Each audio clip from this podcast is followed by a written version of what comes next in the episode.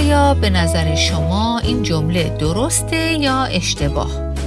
خدا می‌خواد که زندگی من همیشه در راحتی و آسایش و فارغ از هر نوع درد باشه. خدا هرگز به ما قول نداده که همیشه ما رو از سختی ها و دشواری های زندگی زمینی رهایی بده.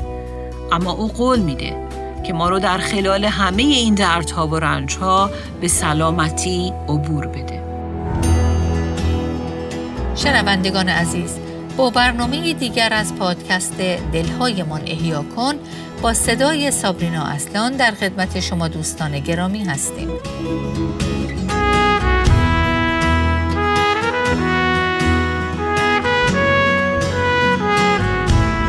آیا آتش سختی ها و دشواری های زندگی شما به جای اینکه کمتر بشه هر روز زیادتر و شدت اونم بیشتر میشه این همون چیزی بود که سه دوست دانیال تجربه کردند وقتی که اونها رو در کوره آتش ملتهب انداختند اگر با ما از چند برنامه قبل تحت عنوان آسمان است که حکم میراند همراه بوده باشید متوجه شدید که ما در حال بررسی موضوع حاکمیت خدا در کتاب دانیال هستیم.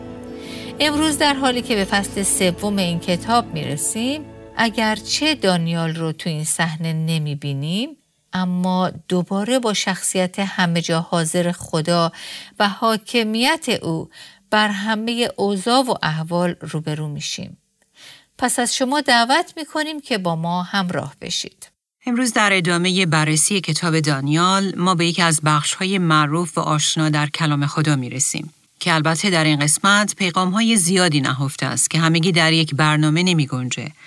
اما اگر با ما در برنامه های قبل همراه بوده باشید، حتما متوجه شدید که ما داریم موضوع حاکمیت خدا رو در کتاب دانیال بررسی می کنیم. و با توجه به عبارتی در فصل چهارم این کتاب که میگه آسمان است که حکم میراند به وقایع این کتاب نگاه می کنیم. و شواهد این عبارت رو در رخدادهای کتاب دانیال دنبال می کنیم. امیدوارم که شما خودتون شخصا این کتاب یعنی کتاب دانیال رو مطالعه کرده باشید و همونطور که قبلا به شما توصیه کردم در حاشیه صفحه کتاب مقدستون در هر جایی از این کتاب که متوجه میشید موضوع آسمان است که حکم میراند در اون وقایع قابل تشخیصه یک علامت الف و هی جیمی قرار بدید. ولی قبل از شروع بررسی فصل سوم کتاب دانیال بیایید ابتدا با هم دعا کنیم.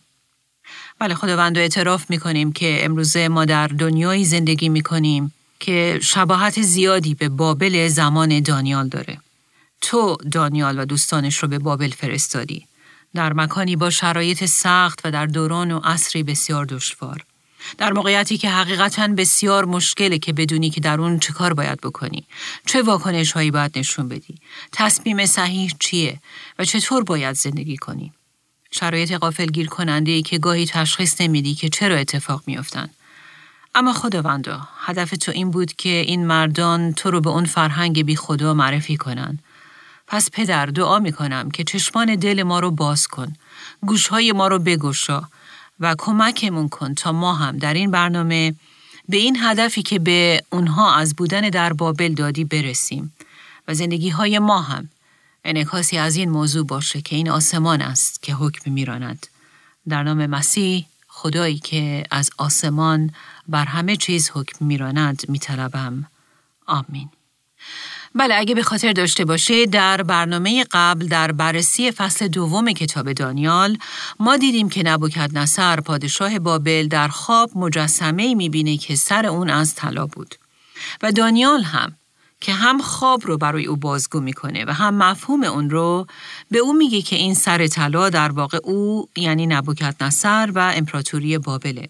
و فلزات دیگه از قبیل نقره، برونز، آهن و در آخر گل همگی به ترتیب پادشاهی های دیگر اشاره می کنند که یکی پس از دیگری در آینده قرار بود که ظهور کنند و هر کدوم در مقایسه با حکومت قبلی از قدرت و نفوذ کمتری برخورداره. این خواب به طور خاص نشون می‌داد که پادشاهی نبوکت نصر هم پایان خواهد یافت و جای اون پادشاهی دیگری متشکل از پادشاهانی جدید به عرصه ظهور خواهد رسید. امروز در بررسی فصل سوم کتاب دانیال ما به مجسمه دیگری در این فصل برمیخوریم که این بار ساخته دست انسان بود نه خدا. در آیه یک از فصل سوم کتاب دانیال می‌خونیم نبوکت نصر پادشاه یک مجسمه طلایی ساخت که ارتفاع آن 27 متر بود و پهنای آن حدود 3 متر. ظاهرا این مجسمه مثل یک ستون هرمی شکل بود که بسیار مرتفع بود. یعنی شاید چیزی به اندازه یک ساختمان هشت طبقه. در ادامه این آیه می‌خونیم که نبوکت نصر آن را در دشت دورا واقع در ولایت بابل برپا داشت. ظاهر قضیه نشون میده که نبوکت نصر با اونچه از دانیال درباره اون مجسمه در خواب شنید که او سر طلایی این مجسمه بود روحیه خود بزرگ بینی و تکبرش تحریک میشه و با طرز تفکری بسیار مقرور و از خود متشکر دستور میده که حالا در بعد واقعیت مجسمه‌ای بسازند که همه اون از طلاست.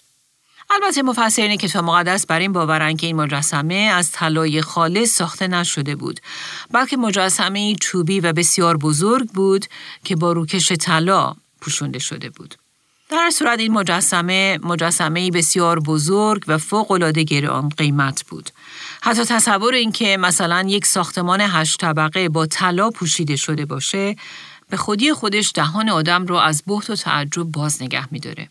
ظاهرا نبوکت نصر بعد از شنیدن تعبیر دانیال از خوابی که دیده بود با ساختن مجسمه که همه اون از طلا بود سعی بر اون داشت که برخلاف آنچه که دانیال به او گفته بود که پادشاهید به زودی به زوال خواهد رسید مدت حکومت خودش رو طولانی تر کنه و در واقع از هر فرصتی که داشت استفاده می کرد تا قدرت و نفوذ خودش رو به همه جهانیان به نمایش بذاره و استواری پادشاهی خودش رو در سطح جهانی به همه اعلام کنه.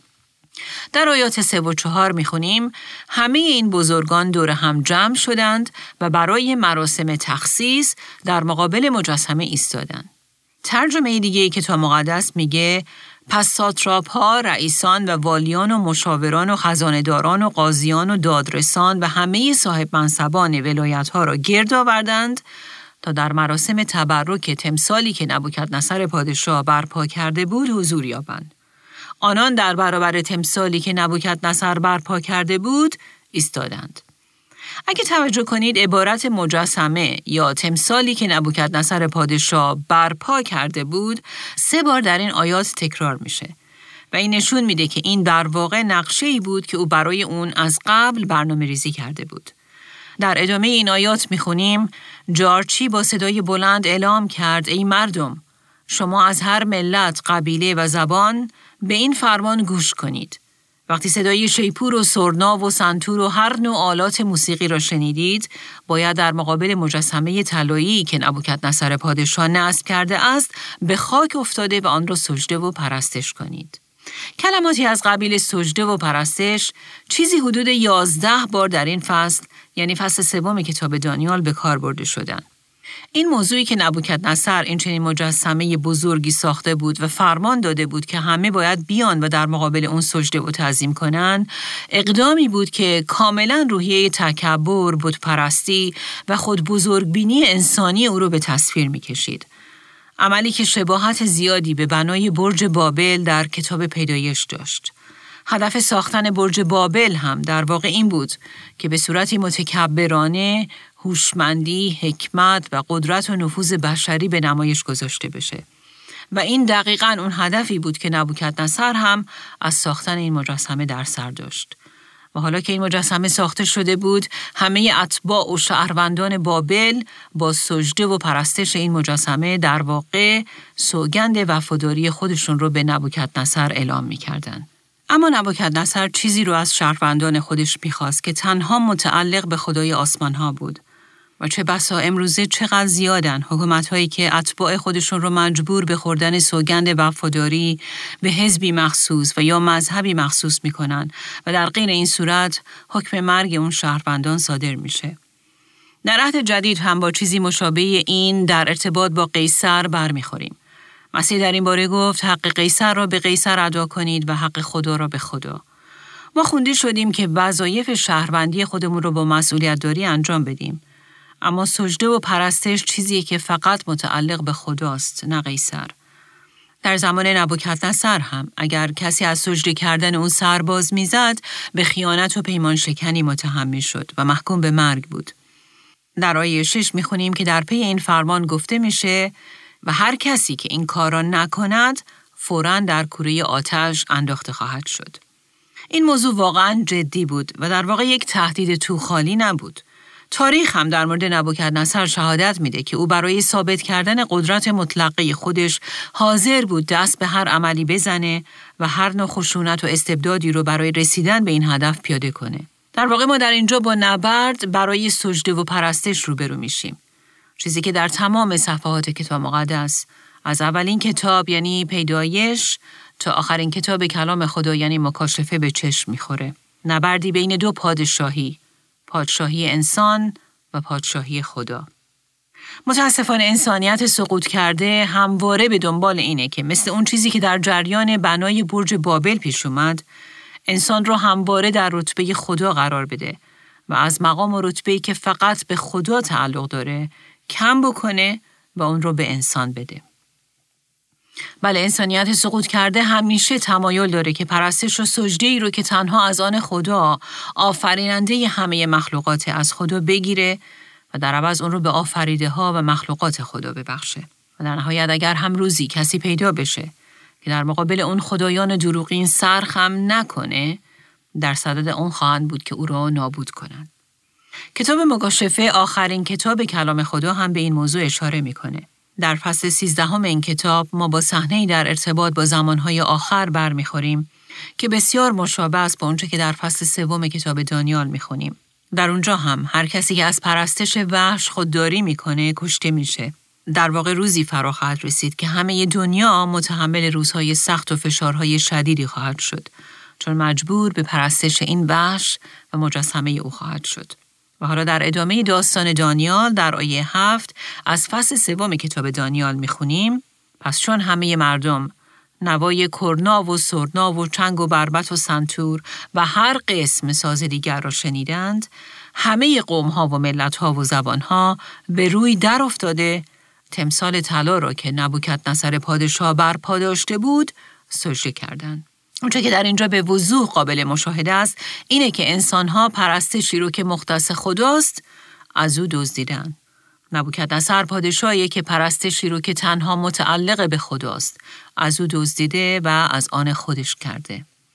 در مزمور 117 آیه یک می‌خونیم ای همه قوم ها خداوند را بستایید ای تمامی ملت ها او را تمجید کنید. اما ما در اینجا می‌بینیم که همه قوم ها و همه ملت ها چه کار می‌کنن؟ بله اونها در مقابل مجسمه که نبوکت نصر برپا کرده بود زانو زدن و اون رو پرستش می‌کنن. صحنه کاملا تقلبی و جعلی از پرستشی که در اصل باید به سوی آسمان و خدای آسمان ها انجام بشه. صحنه جعلی که گویا از بابهای چهار و پنج کتاب مکاشفه دزدیده شده در این دو فصل از کتاب مکاشفه ما می‌بینیم که همه ایمانداران نجات یافته از هر قوم، از هر ملت و از هر زبان نه در مقابل مجسمه یا تمثال یک انسان بلکه در مقابل تخت خدا زانو می‌زنند و برای زیب شده یعنی مسیح رو پرستش می‌کنند و این اون چیزیه که ما قراره در آینده در آسمان انجام بدیم. اما نبوکت نصر پادشاه در واقع به مردم این پیغام رو می‌داد که همه جلال و ابهت و پرستش از آن منه. پس ای همه قوم ها و ای همه ملت ها از هر مکان با هر زبان بیایید و منو پرستش و سجده کنید. و ما می‌بینیم که جمعیت مردم در مسیری قرار می‌گیرند که تحت تاثیر هیجانات ملی و مذهبی و تب که در اونها به وجود اومده بود بدون تعقل از این فرمان پادشاه اطاعت می‌کنند. اونها باور داشتند که نبوکت نصر در رأس قدرت و اقتدار مطلق قرار داره و بالاتر از او قدرت دیگه ای وجود نداره. برای همین اونچه رو که به اونها دیکته شد انجام دادن.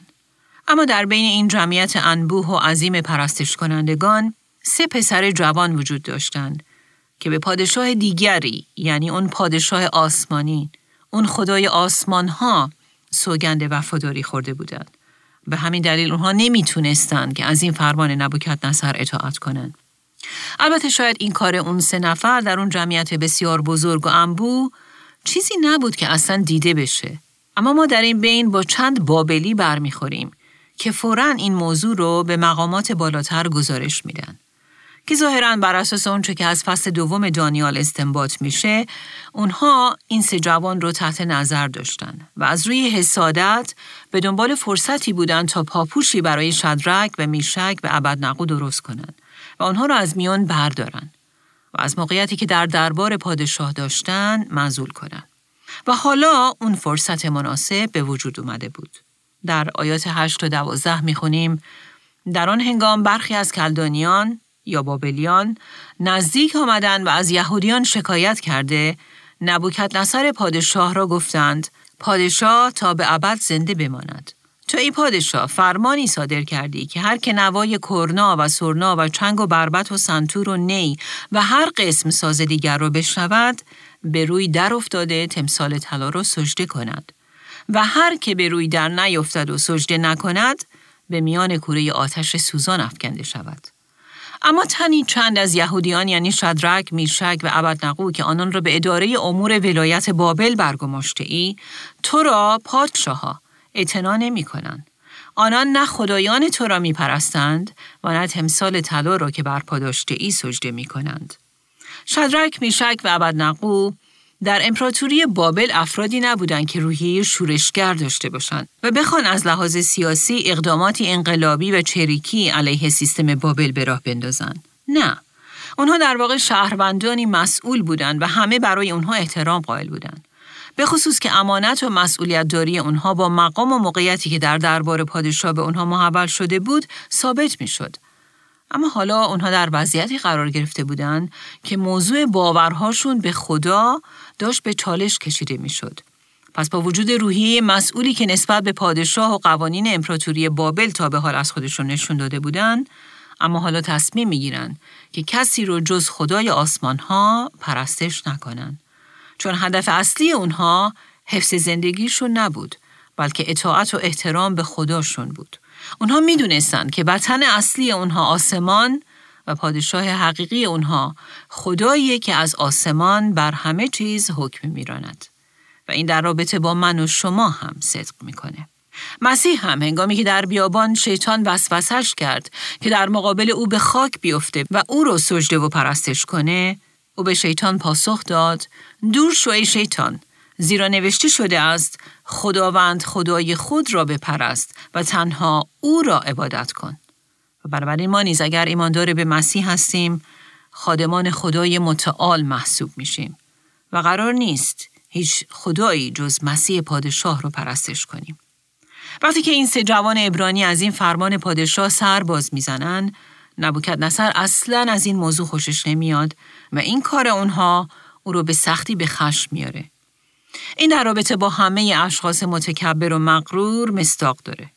اونها هیچ وقت نمی‌تونن این موضوع رو تحمل کنن که کسی با اونها مخالفت کنه و یا درخواست اونها رو به جا نیاره.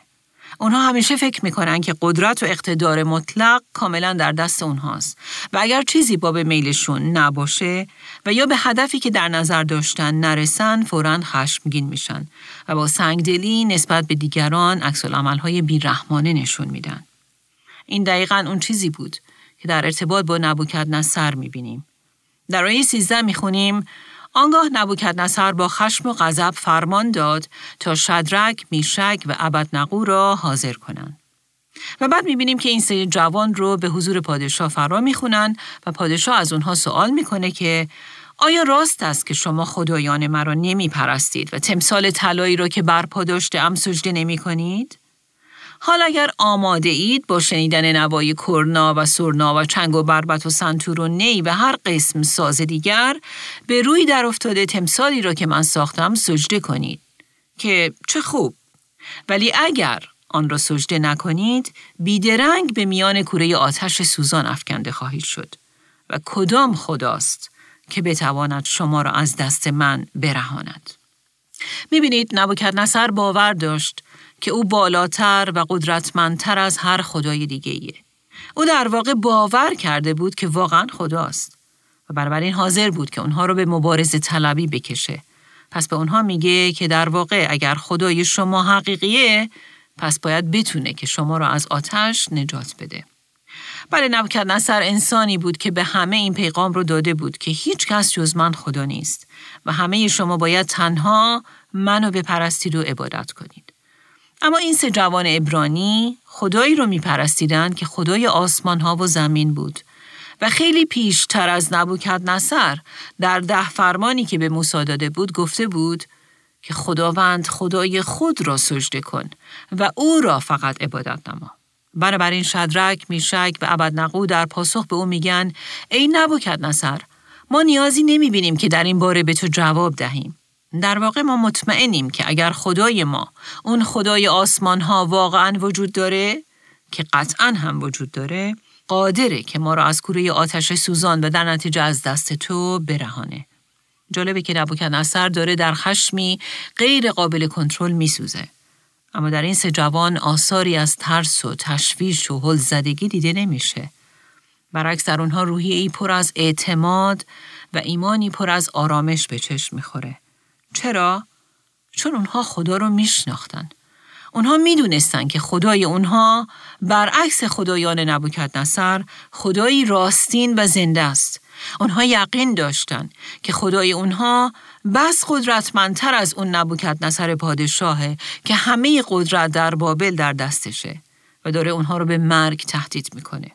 بله اونها مطمئن بودن که خدای اونها که از آسمان بر همه چیز حکم میراند اگر بخواد به آسونی می‌تونه اونها رو از خشم پادشاه رهایی بده.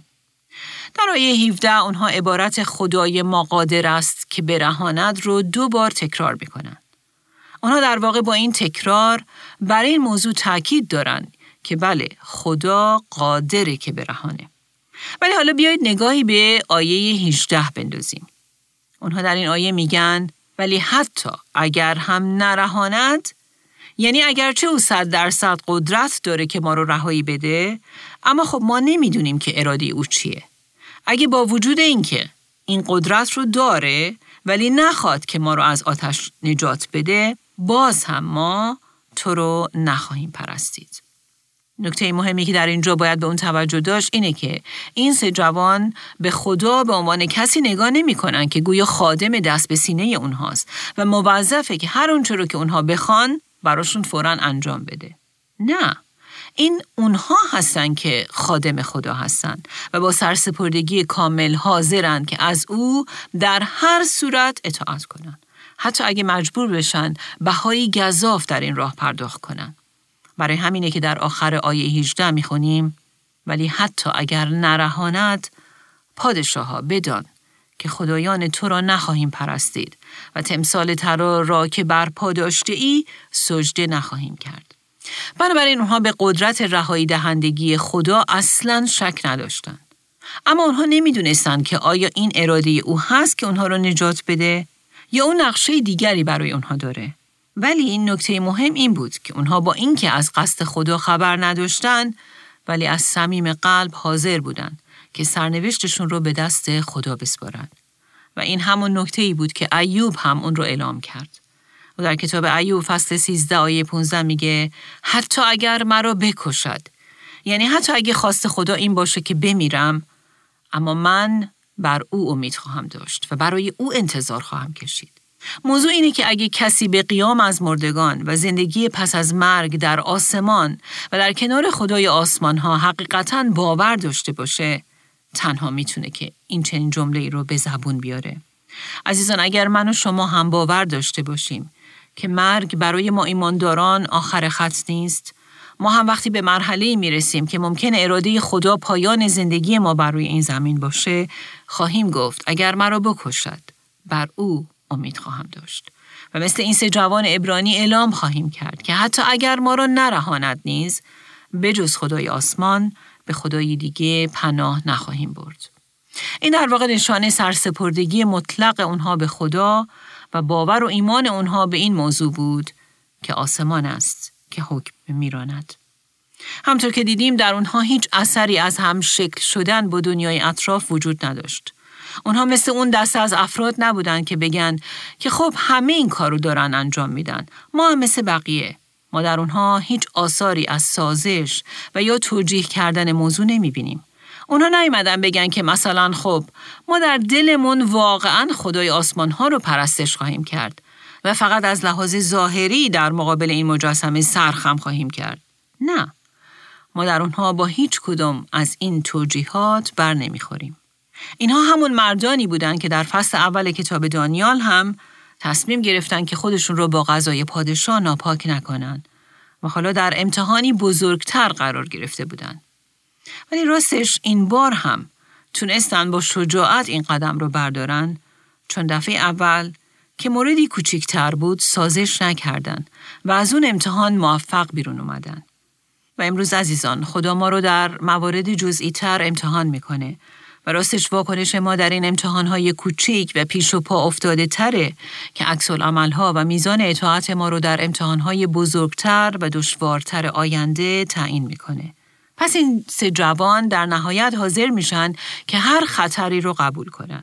خطر از دست دادن شغلشون، موقعیت و منزلت اجتماعیشون، سوابقشون و حتی جان و زندگیشون. که البته همه این واکنش ها نبوکت نصر رو به قدری خشمگین و عصبانی می‌کنه که کلام خدا میگه حالت چهرهش بر شدرک و میشک و عبد نقو دگرگون شد.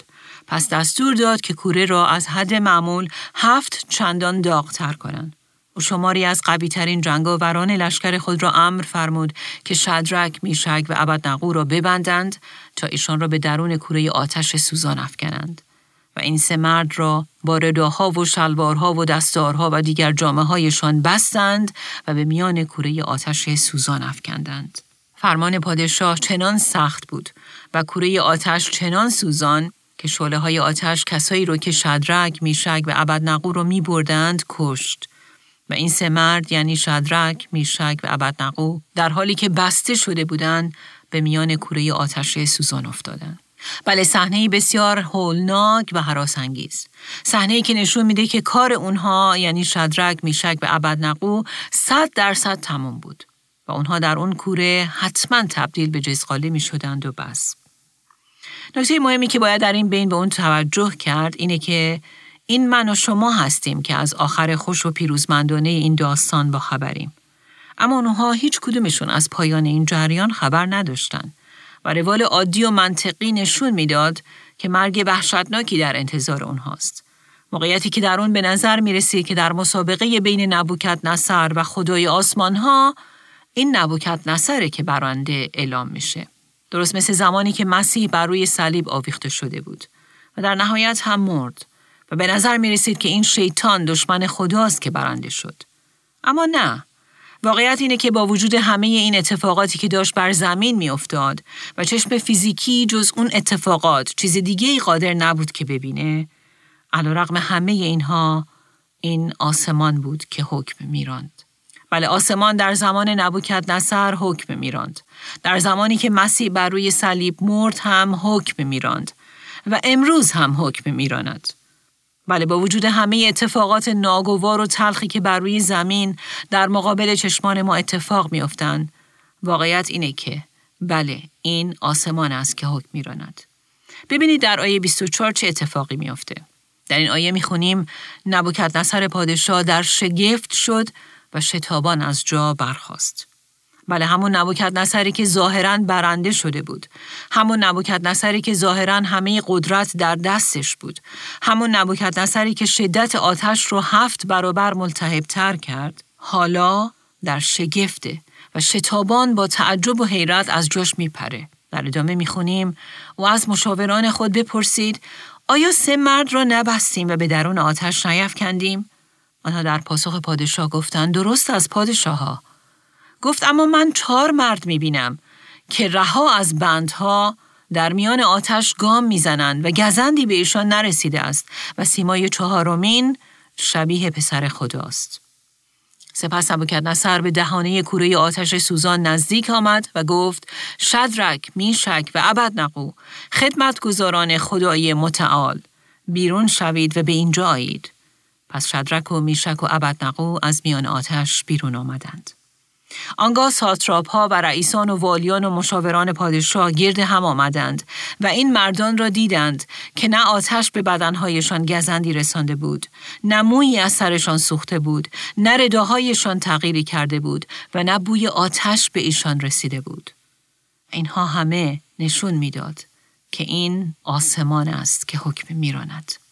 اون خدای متعال که شخصیت اصلی کتاب دانیاله او به زمین اومده بود تا خادمین خودش رو نجات بده.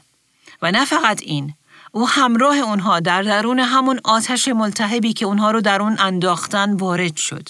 همه الهی دانان بر این باورند که این نفر چهارم همون مسیح خدای در جسم بود که دو هزار سال پیش هم لباس جسم پوشید تا انسانها رو از آتش داوری نجات بده و به اونها زندگی ابدی ببخشه. ما در چندین بخش دیگه عهد عتیق هم شاهد این موضوع هستیم که مسیح در جسم بر افراد ظاهر میشه که این در الهیات کریستوفانی خوانده میشه. بله این صحنه از کتاب دانیال به ما نشون میده که او همون خداییه که هنگامی که بر زمین اومد به کوره های ملتهب زندگی ما وارد شد و بر صلیب اون داوری رو که من و شما بایستی متحمل می شدیم رو او تحمل کرد. و محکومیتی که مال ما بود رو او بر خودش گرفت. بله او به زمین آمد تا در آتش این دنیای سقوط کرده مریض و محکوم به فنا در این آتش با ما باشه. کلام خدا میگه که او همراه با این سه خادمش وارد این کوره سوزان میشه و دست و پای اونها رو باز می‌کنه و با قدرتی کاملا فوق طبیعی اونها رو از آتش رهایی میده به طوری که اون آتش هیچ اثری از خودش بر اونها نمی‌ذاره. البته این حقیقت رو نباید فراموش کنیم که خدا هرگز به ما قول نداده که همیشه ما رو از سختی ها و دشواری های زندگی زمینی رهایی بده. اما او قول میده که ما رو در خلال همه این دردها و رنجها به سلامتی عبور بده. پس به یاد داشته باشیم که او هرگز به ما وعده نداده که همیشه ما رو از خطرات و مرگ جسمی برهانه. همه ما شاهد این بودیم که طی قرون متمادی افراد بیشماری در راه خدمت و پرستش خدای آسمان ها بهای گذافی پرداخت کردند و جان دادند. بسیاری هم در زندان ها به سر می‌برند. افرادی که شاید این هفته، این ماه و یا در آینده نزدیک ممکنه که در راه ایمانشون کشته بشن. افرادی که خدا آنها را مثل شدرک، میشک و ابدنقو معجزه‌وار نجات نده.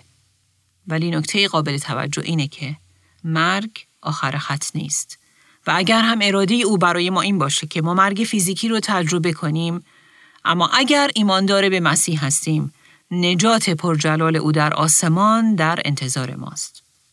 کلام خدا در تایید این موضوع در مزمور 34 آیه 19 میگه زحمات و مشقات مرد صالح یا ایماندار بسیار است.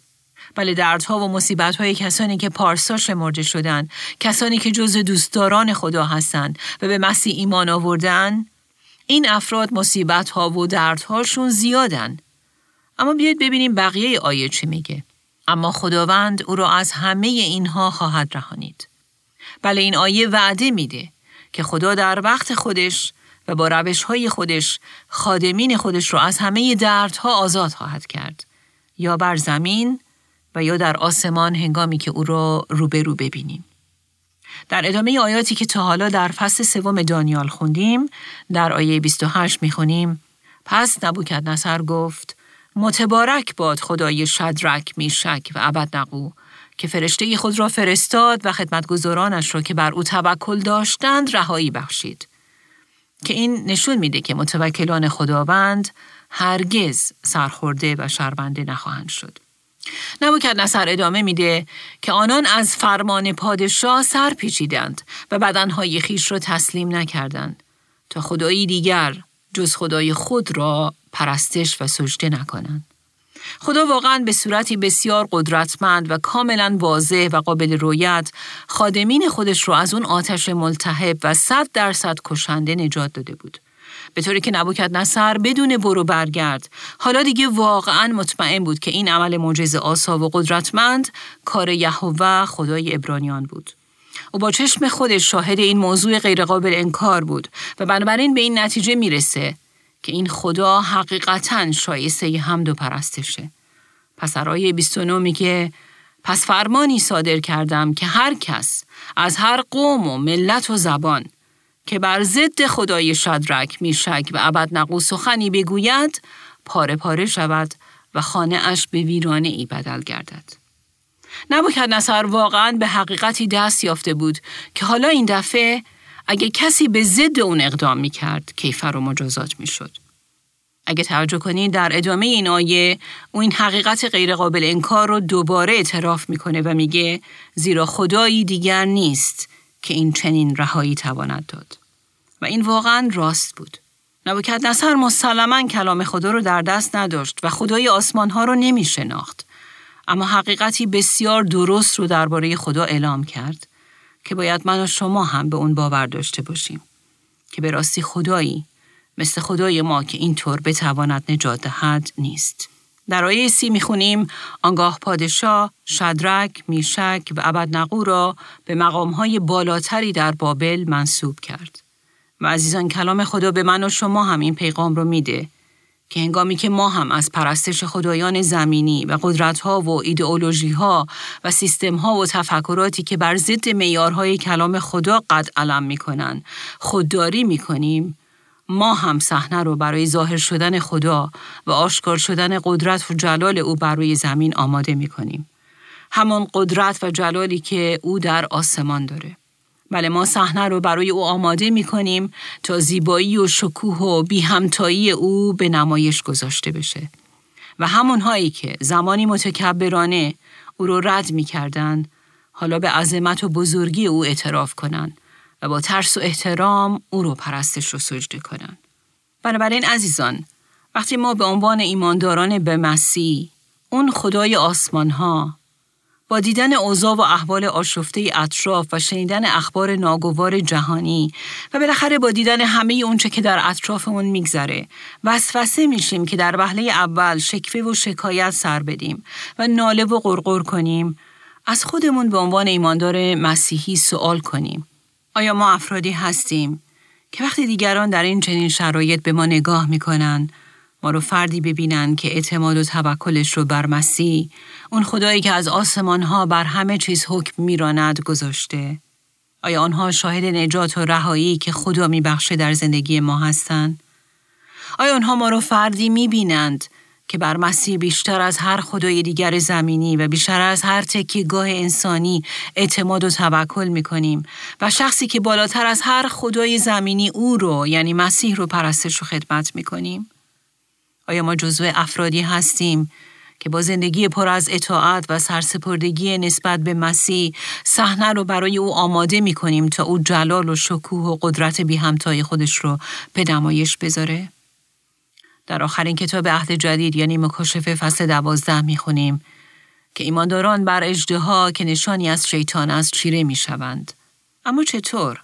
در این آیه می‌خونیم ایمانداران با خون بره و با شهادتی که به زبان میآورند بر او چیره شدند چون آنها جانهای خودشان را عزیز نشمردند حتی تا مرگ و شدرک و میشک و ابدنقو جزو این چنین افرادی بودند. افرادی که مثل ایوب حاضر شدند که بگن که حتی اگر خدا اجازه بده که بمیرم اما بر او توکل خواهم کرد و بر او امید خواهم بست چون مرگ آخر خط نیست. شاید ما امروز با این چالش زانو زدن در مقابل مجسمه طلایی و پرستش اون عملا روبرو نباشیم. و عملا در وضعیتی نباشیم که در بعد واقعی در کوره آتش انداخته بشیم. شاید این موقعیت حتی برای ما قابل تصور هم نیست. اما راستش عزیزان، هر یک از ما اگر ایماندار به مسیح هستیم، فرا خونده شدیم که در زندگی روزانه در مواردی شاید بسیار کوچکتر و جزیتر انتخاب کنیم که به جای انسان خدا رو بپرستیم. به جای پول خدا رو بپرستیم. و به جای اینکه از شغل و تحصیلاتمون، از افراد سرشناس اطرافمون، از پادشاهان و حکام زمینی و احزاب سیاسی و بالاخره هر چیز فناپذیر زمینی بود بسازیم در عوض خدایی رو که از آسمان بر همه چیز حکم میراند رو بپرستیم و در مقابل او سرخم کنیم و به این ترتیب صحنه رو آماده کنیم تا نبوکد نصرهای بی ایمان، ستمگر، خشمگین و متکبر اطرافمون دریابند که مسیح خدای خدایان او تنها خداست. اوست که به تنهایی شایسته حمد و پرستش ماست. بله باشه که زندگی های هر یک از ما در عمل این حقیقت رو به نمایش بگذاره. آمین آمین برای بسیاری از ما داستان دوستان دانیال در فصل سوم این کتاب داستانی آشناست که شاید اونو به دفعات شنیده ایم. باشه که یادآوری دوباره این داستان در برنامه امروز ما رو هم از پرستیدن و زانو زدن در مقابل بتهایی که در قلبمون داریم برحذر داره. چون تنها مسیح شایسته تسلیم و سرسپردگی ماست. پس تا برنامه آینده شما رو به دست این سرور آسمانی که از آسمان بر همه چیز حکم میراند می سپاریم. آنچه در این برنامه ها به سمع شما شنوندگان گرامی می رسد تعالیم نانسی دیماس ولگموت با صدای فارسی سابرینا اصلان است. ترجمه و تهیه این برنامه ها حاصل همکاری دو مؤسسه دلهایمان احیا کن و راستی می باشد. برای شنیدن یا بارگزاری سایر برنامه ها می توانید به تارنمای دلهایمان احیا کن مراجعه کنید.